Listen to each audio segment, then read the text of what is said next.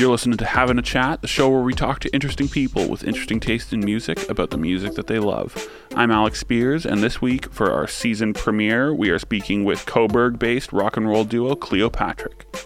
Cleopatrick are a loud and hard-hitting group who, through a lot of hard work, killer singles, and amazing E Ps, have been winning over the hearts and minds of rock and roll fans around the world over the last few years. They are gearing up to release their debut studio album, so we're very excited to have Ian and Luke with us to chat about some music. This is Having a Chat.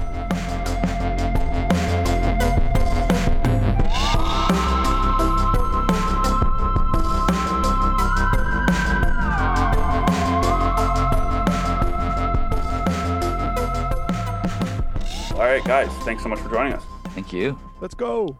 yeah. Uh, and just because there's there's two of you, I want to see if I can get you guys to, to introduce yourselves and say what you do in Cleopatrick. My name's Ian Fraser, and I play drums in Cleopatrick.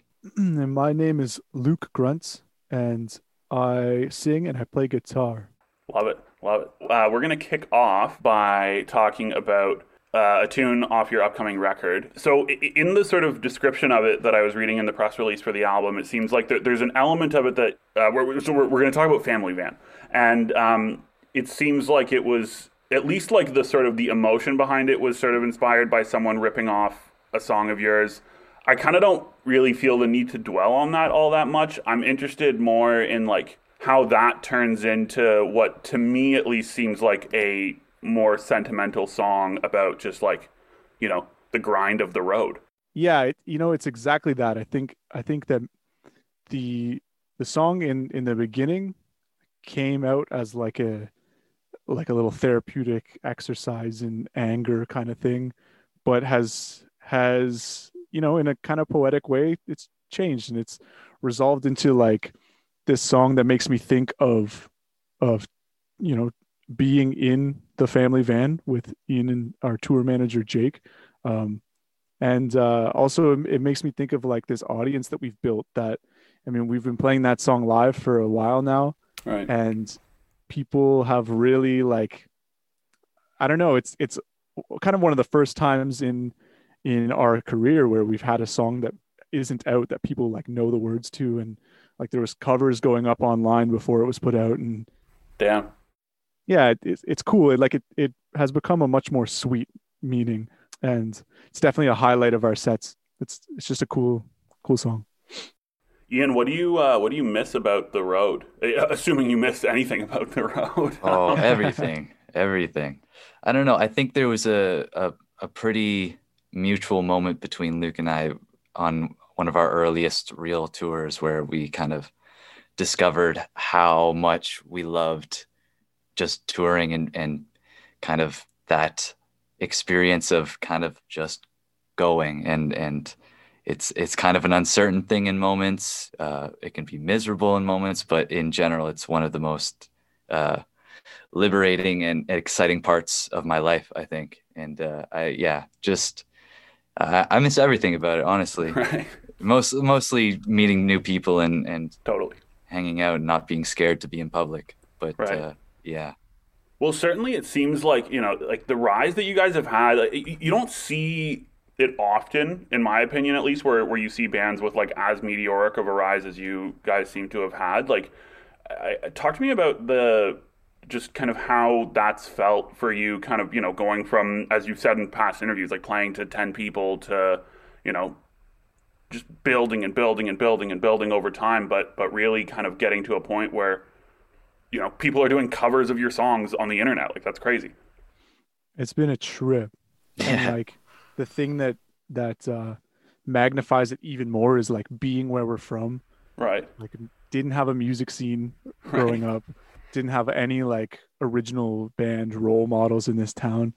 Um, so it's been weird as fuck in the best yeah. way.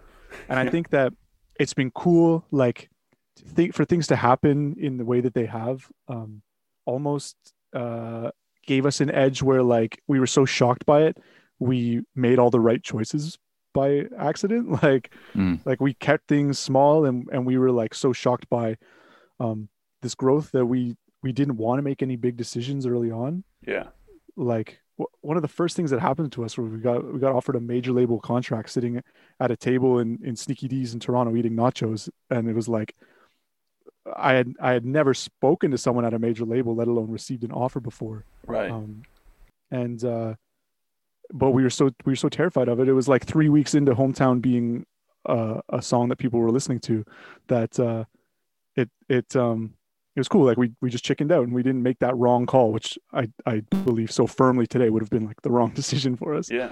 Yeah. Well, and there, there there's something that I've that I've heard you guys sort of express in, in like past interviews, which is that like you guys are kind of doing rock and roll for the right reasons, um, you know, and, and you don't and you don't kind of want to be one of these bands that's like just trying to churn out hits to get played in car commercials and stuff like that. Um, like Ian, how do you sort of keep a level head with that? Like where you know you have this huge song that's getting like X number of millions of plays, you have people covering your stuff. Um, you know, you have labels offering you stuff over nachos at Sneaky D's. Mm-hmm. Like that, that's gotta, it, it's gotta be kind of hard to keep a level head, eh? Yeah. I mean, I think just the fact that, you know, kind of what Luke was saying, that we were a little bit scared of the whole thing. Uh, we kind of, the decisions we made kind of allowed us to take things slowly. And we really only wanted to do things like touring that kind of felt like they would build, uh, the band and character. Um, so I think it's like, it has to do with the people we've surrounded ourselves with. Like, you know, Luke and I, we're, we're pretty open with each other and we, we, ha- there's a lot of, there's been a lot of dialogue, you know, over the last few years. And, uh, yeah, I think it really, you know, I, I think we're just kind of, it, it has to do with so many things, like where we're from and, and who we affiliate with. And I think, you know, we surround ourselves with good people who allow us to, to be scared of making the wrong decisions. And, uh, right. And it just feels okay to not, uh, rush into things. So I guess, yeah, I think, I think I like to credit that a lot to, you know, our, our relationships with each other and, and the people that we, we trust the most, I think really help, help me stay leveled at least. Yeah. Cool. How about you, Luke? Yeah, for sure. We've, we've been so lucky to just have the right people around us and, um, and like be given the time and the space to figure out what we want to do, like what kind of band we want to be. Um, like uh, we were just talking about this earlier that, that maybe in the beginning, like none of this was our goal. Like I never imagined us having our own label or like trying to stand for, you know, honest guitar music. I, I honestly imagined us doing whatever we can to uh, be signed to a label and play Wembley Stadium. Like that, that's kind of what my, my goals were uh, when I was a kid. Um, but yeah, like we, we were just given the time and the resources to think it all through. And um, I'm forever grateful for that. Um, yeah. Cool. Cool. Oh, yeah.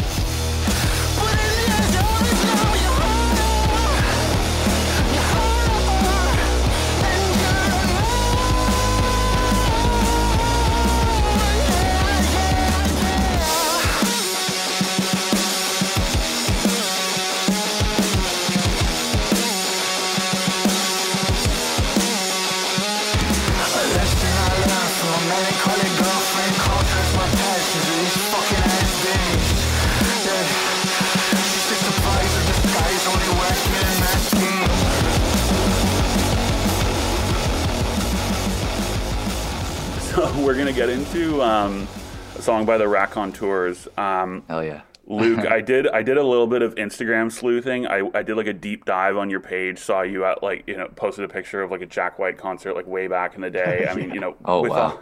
all, with all of, you know, with all of his whole body of work, um, why why a Raconteurs song and, and why this song? That song is so fucking dope because it's like two songs stuck into one, and and the Jack White section where it like slows down and gets all like, I don't know, it just turns into like this sloshy, chunky thing. It's so badass. And like, I think that that was the one of the first times Ian and I heard like a hip hop influence in rock music that wasn't corny as shit. Right. And it, that was like really inspiring to us. Like huge moment. The way. Like that, that thing is so like, it's so insane that he went in the booth and did that. Um, and yeah, just like huge respect to that song. Yeah. It's just a badass track.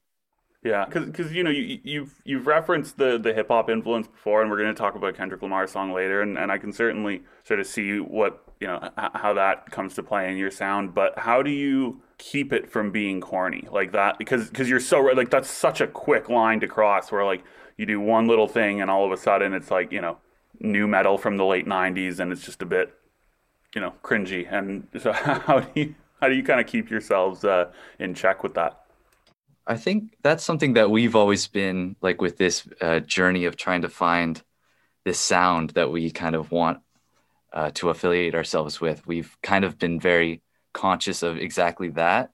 And uh, now I like to look at it as more like there's so there's so many examples of like rock bands taking pieces of hip hop songs, and it just becomes this corny mash of guitars and like kind of not like just I don't know. It's the way I've always seen it is that it's not about um, bringing genres together, but it's more about taking like the D N A and like the the elements from those genres and like the more of the spirit of those genres, totally, and kind of bringing them into another genre. So it's like it's really not like taking a a, a, a hip hop track and a rock track and like meshing them together. It's really just like thinking about what we like about like what is it about this hip hop track that really makes my head move, and like what is it that what really makes me feel like this is the kind of music I want to listen to.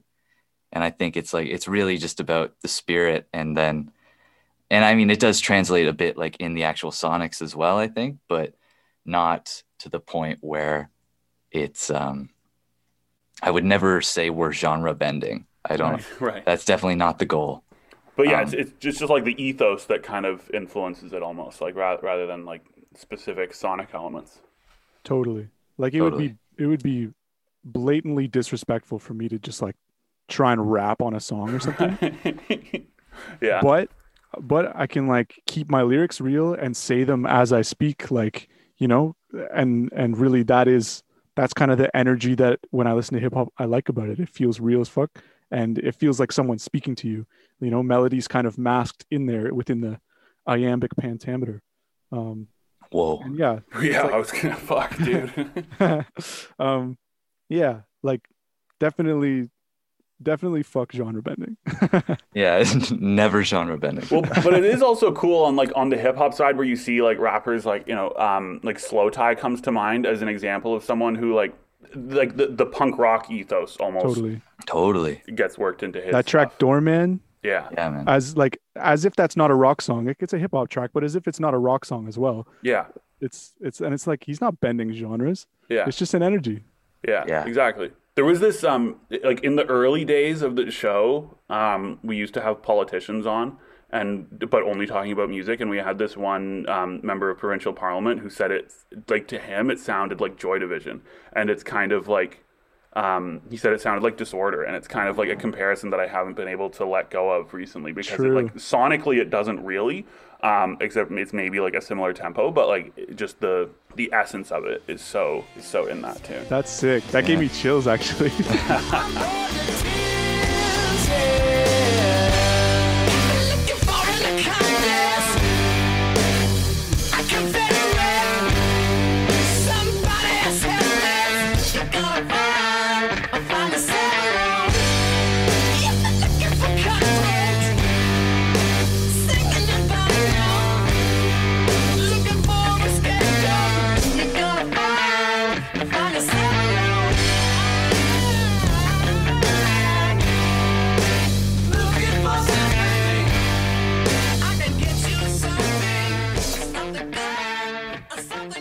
Um, all right, so I, we're going to get onto Zig Mentality with Session.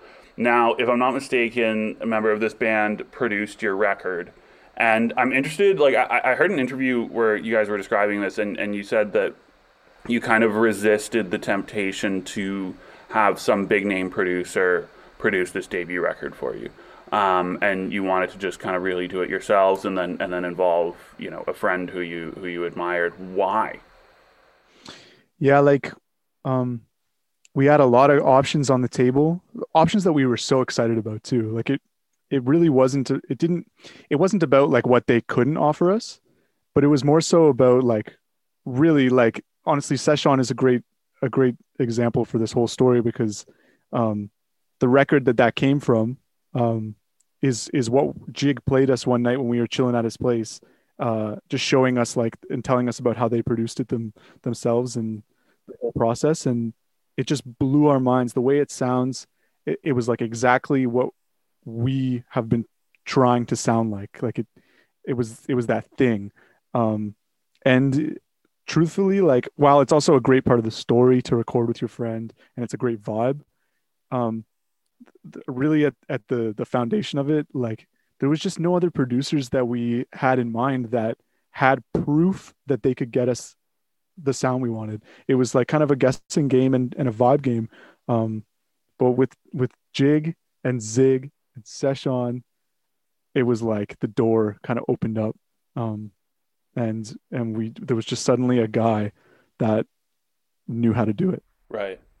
I'm starting to like pick up on a bit of a, a bit of a trend here where it seems like you guys, like all of the kind of like classic music industry, like, you know, young, green, rock and roll dudes, like all, all of these mistakes that people typically make and are usually told as cautionary tales, you kind of, um, uh, you kind of seem to have steered clear of them. I mean, I, I can, I can think of so many bands that sort of jumped at the opportunity to produce with some big name producer, ended up not being happy with it, and ended up being ten times happier when they just did it with a friend. Um, what are some mistakes that uh, that you guys have made, and, and what did you learn from them? It's a great question. It's hard to say, man, because I, I like I stand by this, like a lot of what, again, like to go back to kind of the people we've surrounded ourselves with and being right. able to take our time. There's been so many moments in this band that things have just timed out really well. And I yeah. think the example with, with Jig, like that, like whole experience, like, I feel like that was the, the moment that had to have happened. And there's been this like weird level of kind of serendipity with a lot of like a lot, obviously a lot of hard work has been put into this band, but there's also just been a lot of stuff that is really just, um, felt like fate and has really seemed to work out for us. And it's hard to say, like, it's just, I guess it's hard to say mistakes because everything that's maybe felt like a mistake has kind of ended up uh, opening another door and kind of allowing us to grow. Yeah. Mm. So it's hard for me to say. I don't know if you have anything to add to that, Luke, but I, I can say we definitely kind of fucked up on our taxes once. Like, okay. 'Cause that's the lamest part about music, but yeah, we uh and it's also, it came from just being like kind of naive. Like, we didn't realize um that our our success merited like getting business managers or like setting up a corporation and shit. Right. Oh my god, it's so lame to talk about this. Um, no, but, but it's true. But, like, you got to do it. Yeah, like, so hey, any bands out there, if if you're feeling like uh shit's clicking, you should think about the, the tax deadline. Respect. Yeah. Good one. Word. There you go. Someone's got to say it. Yeah. yeah. I feel like a lot of what you're saying almost makes it seem like it was just like a happy accident, but I don't want to discount the work that, that you guys put in. Like, I know one of you um, sort of found out who the, uh, some like Spotify exec and like emailed them pretending to be a fan. Like, I, I heard that story and I was like, yo, dude, like, That that's a great idea. Like, that's like such an impressive level of hustle. What brought that about? Yeah, that's like, now we have a team, so like I don't I don't really grind like that anymore, right. which is nice. Yeah. But pretty much for like the first however long of this band, that's like all I did was just Google shit and make giant notes in journals about like like. I don't know, people's names and like strategies for our band to be heard. And right. so many of them never panned out. So many emails sent to labels that were never answered. And, you know, that's kind of part of the rite of passage, I guess. Um, but yeah, that, that Spotify thing was like the one, the one dub we caught. Yeah. um, Big dub. Yeah. I'm feeling sick. That's the feeling of sober.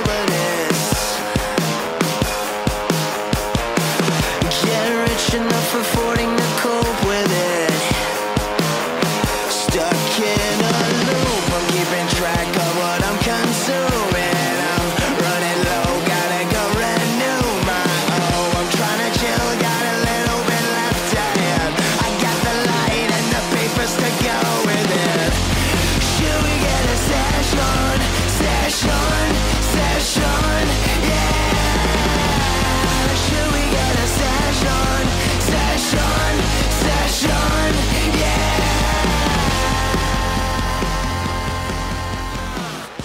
Um, all right, so next we're going to talk about the Heartless Romantics, uh, Peterborough band. Uh, Peterborough's not far from Coburg. Um, now, I'm curious, like, just on this topic. I mean, it, it, actually, first, let me clarify. Is it close to Coburg? It's like thirty minutes, yeah, thirty-minute okay, drive. Okay.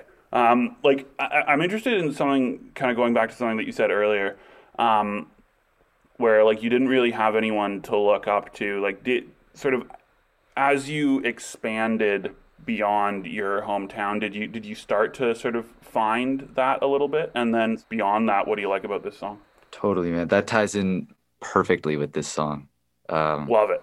Because as we, you know, we we started to venture out, we um, we there was kind of like our our our our area of gigging was mainly Oshawa and uh, Peterborough, Ontario, and Peterborough was a place that we really found that music scene that we had never seen before. It was this crazy foreign thing to us where there were kids, awesome kids, just coming to these tiny shows, like in specifically this venue uh, called the Spill Cafe, which uh, no longer exists, unfortunately, was the greatest vessel for any band trying to make music with their friends.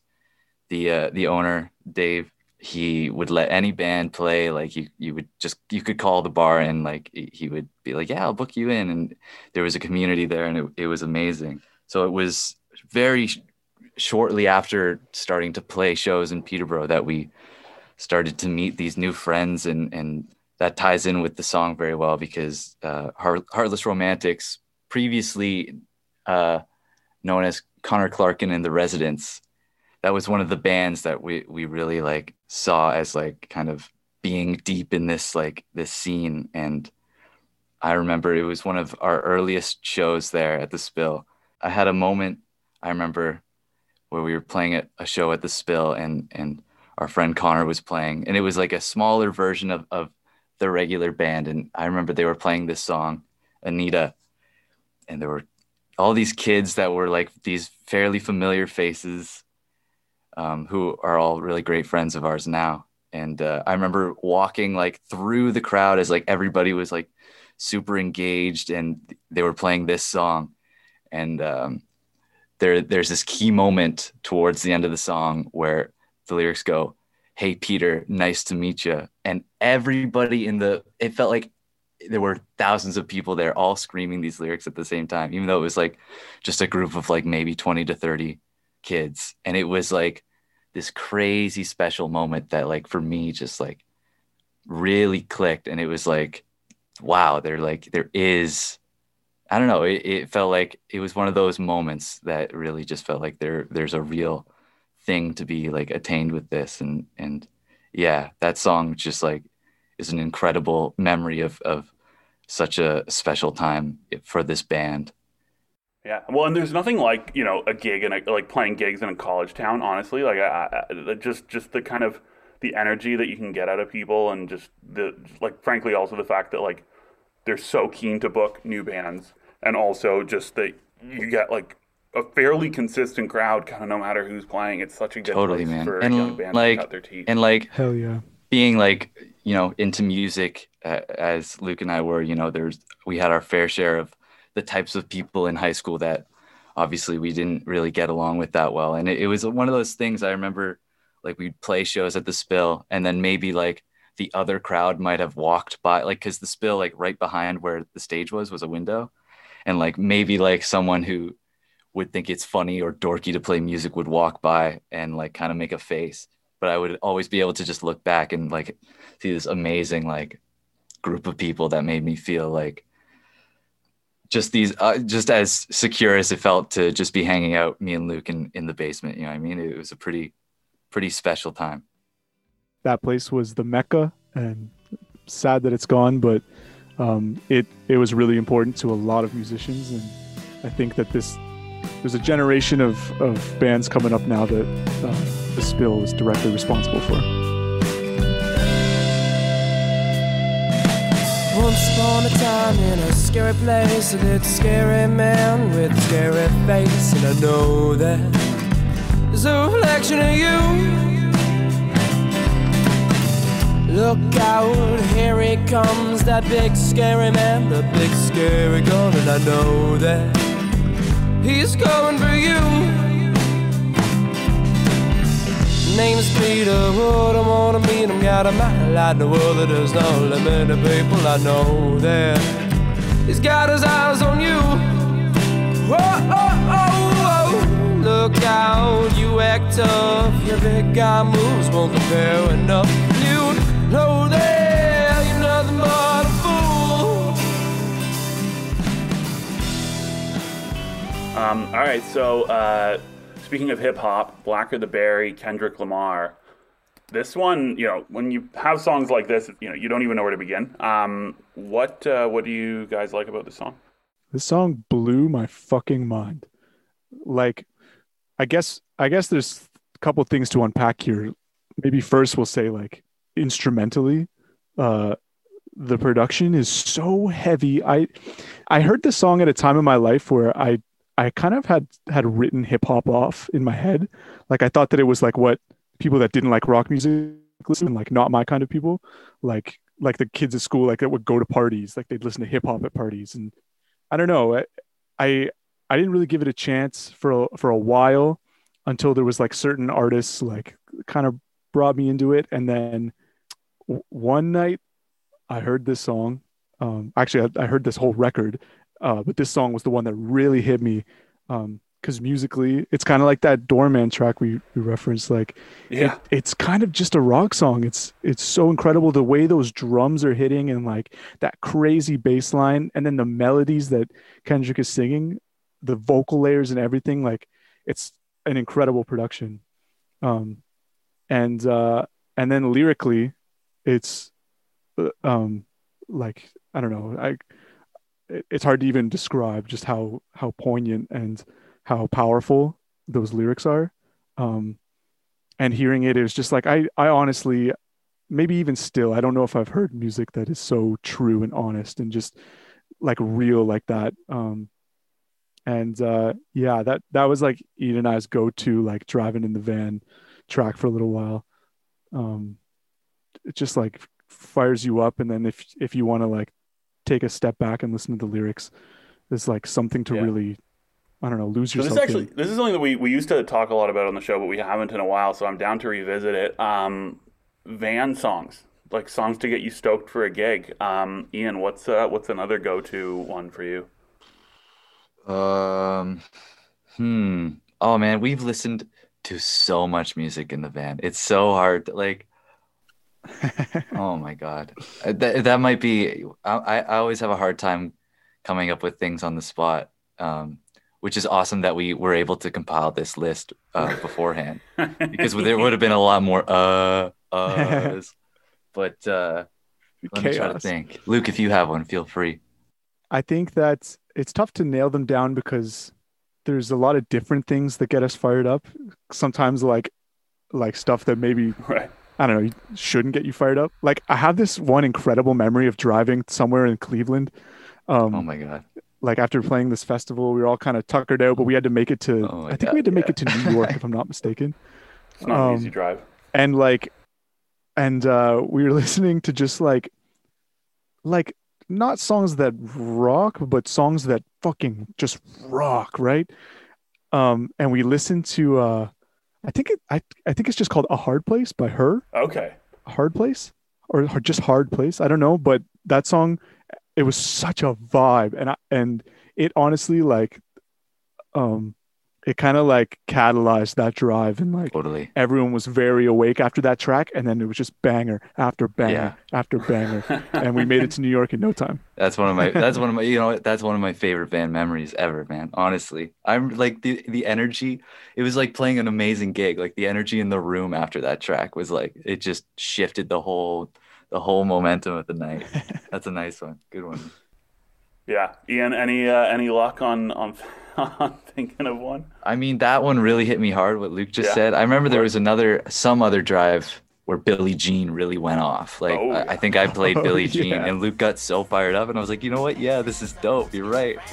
I don't know why I played Billie Jean, but it was so fun. I remember that too. That was, that was sick. Love it. This drum. Yeah. Yeah, for real.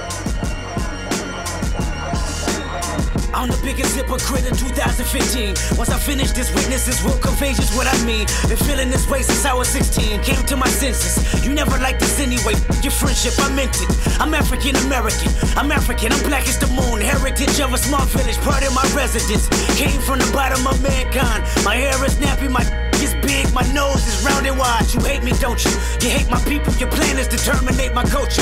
You're f***ing evil, I want you to recognize that I'm a proud monkey. You vandalized my perception, but can't take down from it. And this is more than confession, I mean I might press the button just so you know my discretion. I'm guarding my feelings, I know that you feel it.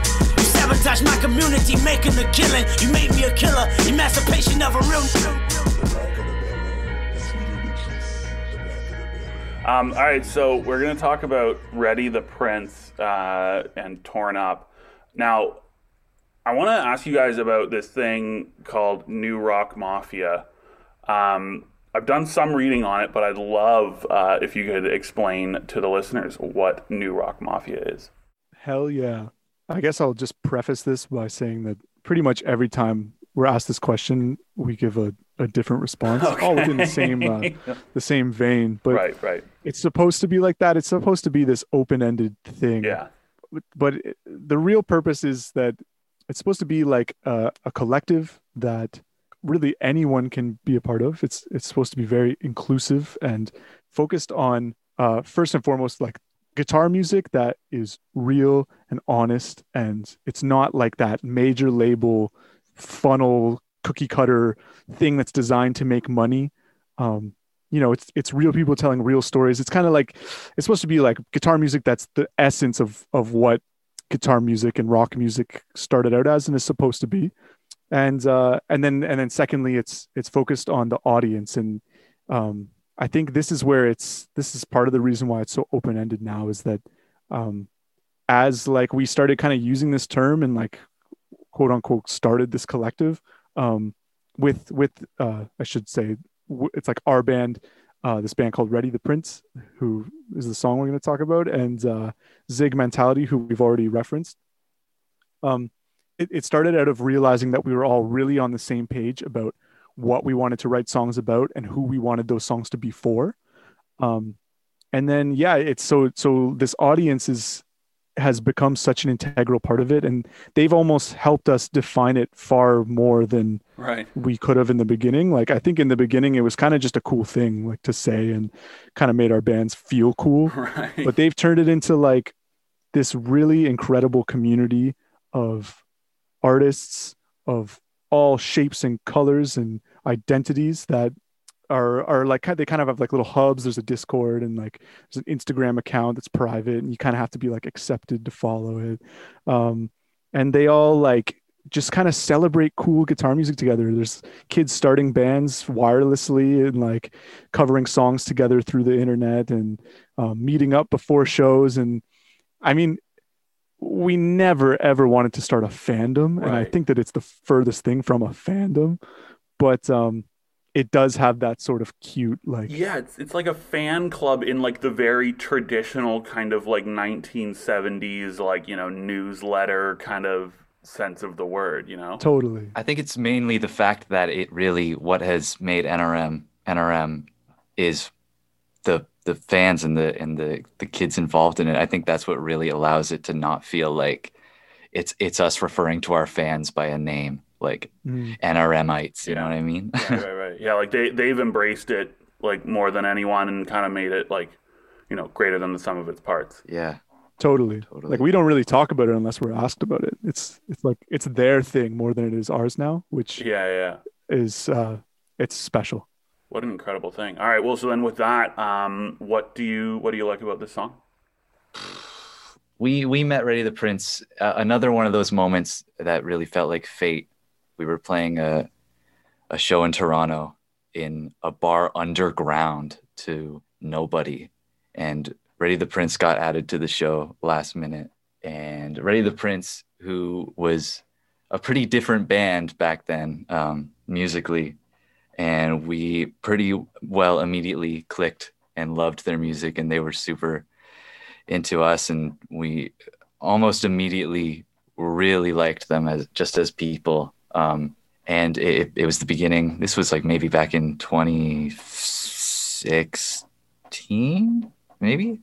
Yeah, it just it it sparked this awesome relationship, and uh, they're one of the the best young rock bands out there to this day. And uh, this is just one of those songs that, I, for me personally, it's like it really uh, encapsulates uh, just our relationship with them, and and how what you know when I think of Ready the Prince, I think of memories of of playing gigs with them and and screaming the words to this song. And uh, yeah, it just rocks, and they rock, and uh, they're our best friends. And and it's cool because they rock, not just because they're our best friends, but because they fucking rock, you know? Yeah, like independently and, of that fact, like the, it, which I guess makes it easier to be friends with them. like, yeah, and like we've been, good. we've been like trying to put people, like since day one, we've been saying, if you don't listen to Ready the Prince, then you suck. Like, and obviously like people don't suck if they don't listen to Ready the Prince, but they definitely, definitely, definitely should. Right. And uh,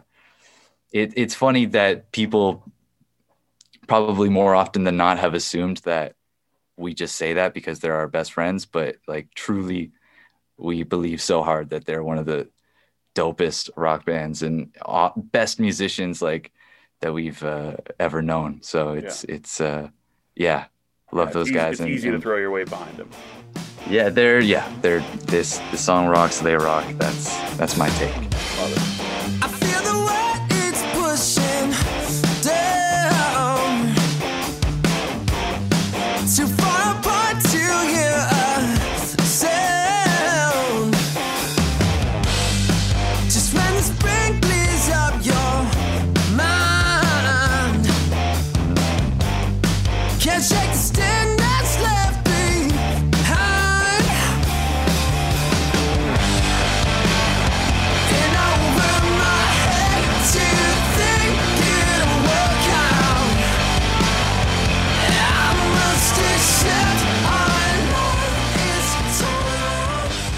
All right, so we're gonna get now into P U P. Um, you know, another one of these bands where it's it's like it's hard to even know where to begin. Like, you know, and, and this song for me, you know, has been, you know, just so so impactful and so meaningful. Especially just like, you know, you, you always love hearing um, sort of bigger bands singing songs about places that that you know and that you grew up with and are familiar with. Um, what uh, what about this song does it for you guys?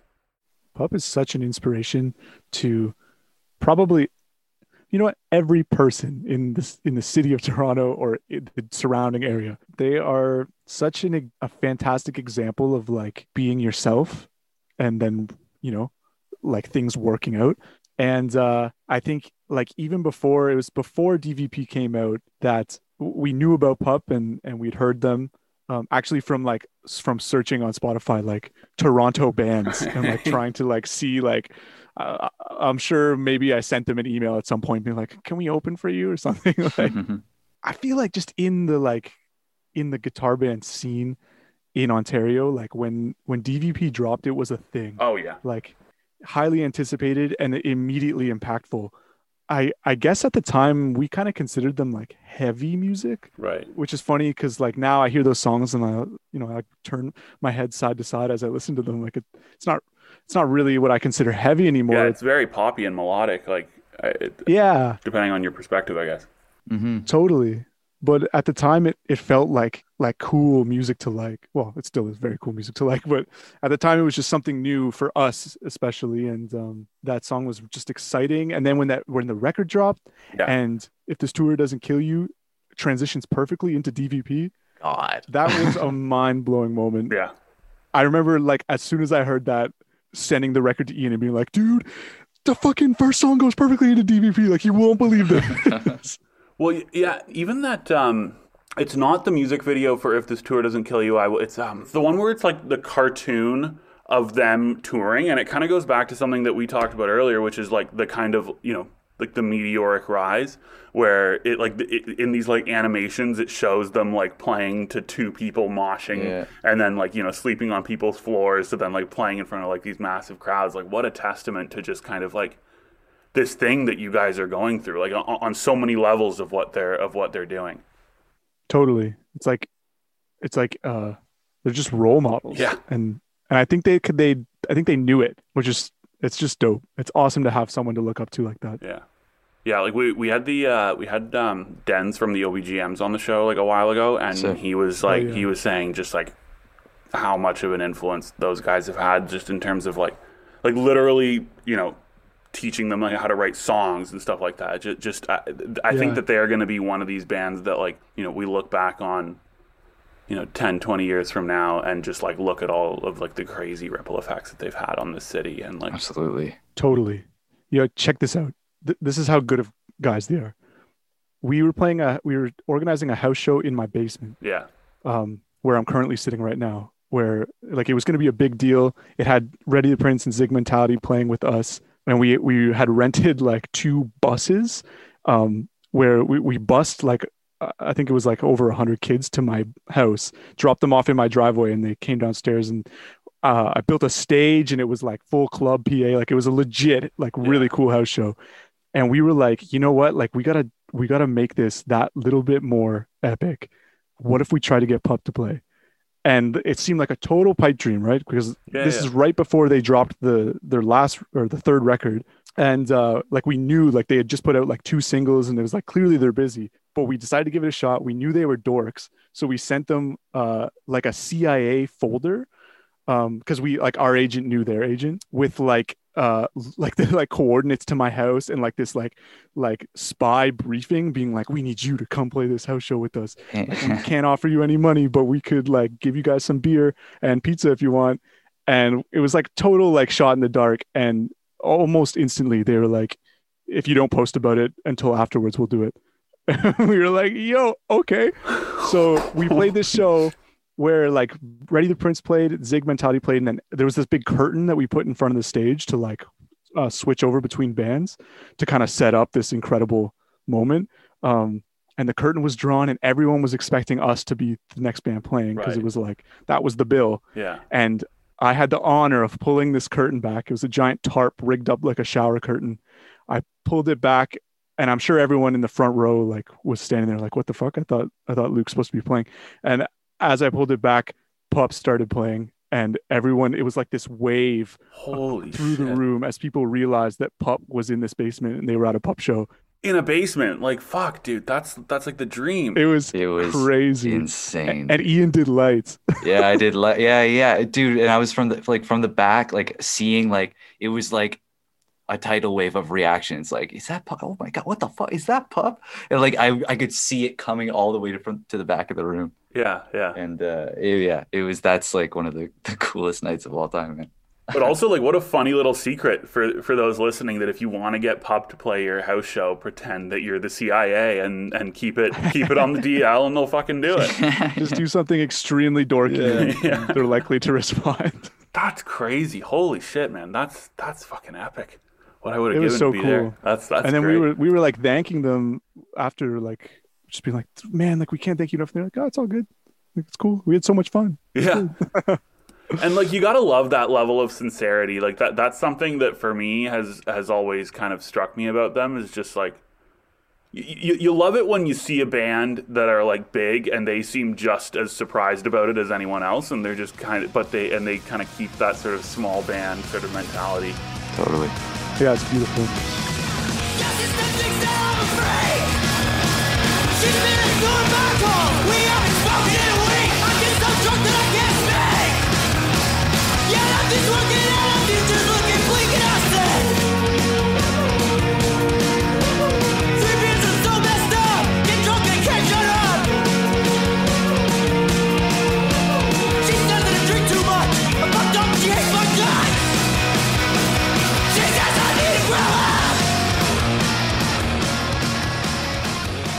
Um, all right, well, we are, we're about to wrap up, but we're going to talk about your song, The Drake. Um, and this one's interesting because, you know, like w- when I when I saw the title, I immediately assumed it was about the Drake in Toronto. Um, and as it turns out, I I was correct, but but only kind of. Um, and, and, and it kind of goes back to something that we were talking about earlier with just like, you know, people who were dicks to you in high school for liking the type of music that you liked. Certainly something that resonates with me. Um, but I guess I would just love, uh, you know, to hear it, hear it straight from you guys. Uh, what's the song about? Yeah. Yeah. So that the song is about a show we played kind of shortly after we had seen like that little bit of Spotify success at the Drake Hotel in Toronto. It, there was a little bit of pressure on the show. It was like our first, we just gotten an agent. It was his first time seeing us. And we knew that there was like some new, like, like actual fans, uh, coming out that had heard us on Spotify. And yeah, like we, we felt like we, there was a lot of people to win over and kind of a point to prove to ourselves, like, yo, we're, we can do this. Um, and also the Drake is a beautiful venue and it was our first time playing that room and we wanted to make the most of it. Um, And so there was a lot of anxiety around that because we're we're kind of naturally two nervous guys, and right. um, this added pressure was just kind of tripping us out. Uh, things were all right. Like I think we were set to have a, a pretty decent set, uh, but like shortly before we went on, these this group of guys from high school. Not all of them were were bad guys, um, but there was one specific guy there who was like the epitome of a high school bully. Yeah. Uh, they showed up to this show and were like, yo, like we saw Hometown's blowing up. We just want to come out and support, which I think was true. Yeah. But the, the thing with it was that we just didn't want them there. And, right, yeah. and music had always been our escape from these kinds of people. Yeah. In high school, they, they like actively made fun of us for having bands. Um, and for them to come now that we had seen a little bit of success, it was like, uh, just a bad vibe. And so we went up and the set was just kind of rocked with nervousness, and things came to a head when uh, a mosh pit started in the front, and uh, the this main, you know, bully uh, suddenly, like he's never been to a rock show. He's only ever been to like, like Boots and Hearts Country Festival. So, so I know the type. He, he doesn't know what a mosh pit is. Um, and suddenly there's a little mosh pit happening and he thinks that like seven people are trying to fight him simultaneously. And so like with a beer in one hand, he, he grabbed one of our like best friends, uh, who's like a pretty small guy, and, and like was like holding him in like this chokehold. And suddenly like two of our other friends ran in, were like trying to break up this fight, all while we're playing Hometown and I'm singing the line, uh, somehow they make it to all of my shows. Now, where can I go? Right, right. Like, it's just this Damn. crazy moment of irony. Literally, that's exactly what the song was about, um, or that, that lyric. And it's like unfolding in front of us. And we're so nervous that we just kept playing because we didn't want to like stop. We didn't realize we had the power to tell, tell all those guys to fuck off. Like, um, it was just like, it was just a horrible night. But like shortly after, it became a funny story. Like yeah, now yeah. we look back and it's like, wow, like as if that happens. Um, yeah. But yeah, that's that. The Drake is probably about our worst show ever. Right. Well, I mean, it's certainly a thing that I think resonates with a lot of folks. I mean, I, I certainly remember there were like a couple of shows that like I like I, I was, you know, I, I booked a lot of shows in high school, and I remember like, you know, just the dickheads from my high school would like turn up to them from time to time, and it was just kind of like, oh, come on, like this this is like supposed to be my thing without you, you know what I mean? And like mm, totally. I, I even remember hearing like um, interviews with fans around the time that Green Day was like first blowing up in the nineties, where people were literally saying like, these jocks who used to shove us into lockers for liking punk music are now at the gigs. Like, what the fuck? Mm. Like, you don't just get to do that. Mm. Like, you can't just flip that switch. But, well, you know, I mean, uh, I guess, Ian, how long did it take um, before it sort of became funny and, like, kind of a lighter thing? I don't know. It's hard to say. I mean, yeah, I don't know. It definitely, for me personally, it definitely... Uh, stuck for a little while. Like we've had we had friends to kind of be able to laugh about it with, and it, you know, I don't think it yeah, yeah. really negatively affected us uh, too too far beyond the night. And you know, it feels like we're better off now.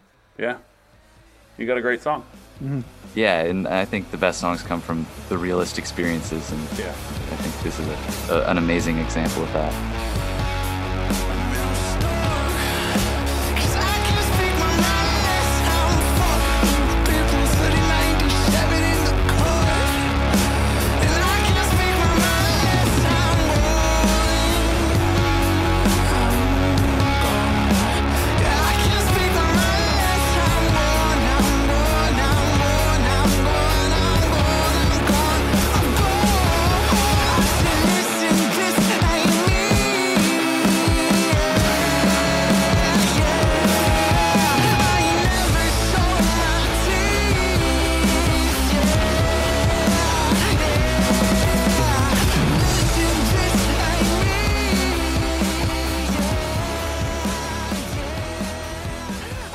Um, alrighty, guys. Well, uh, that's it. Um, but, you know, at the end of these things, we like to get guests to, to plug their latest, uh, you know, projects, releases, tours. You've got a new album coming out. Hell yeah. Our debut album is called Bummer, and it's out June fourth, twenty twenty-one. That might have already happened or not. But if it hasn't, get excited. If it has, please check it out. Stay excited. Yeah. Yeah. Yeah. Just always be excited. Yeah. Just, just never stop being stoked. Yeah. Love it. All right, you guys. Thanks for taking the time. Thank, Thank you. you so much, Alex. Thanks very much to Ian and Luke for joining us on the show this week. The show is produced by myself, Alex Anderson, and Hillary Johnston. Theme music is composed and performed by Duncan Briggs and Sugar Glass. And you can find full versions of this show wherever you get your podcasts or at having a chat dot com. And if you like what we're doing here, don't forget to rate, review, and subscribe. It really helps us out. Otherwise, until next time.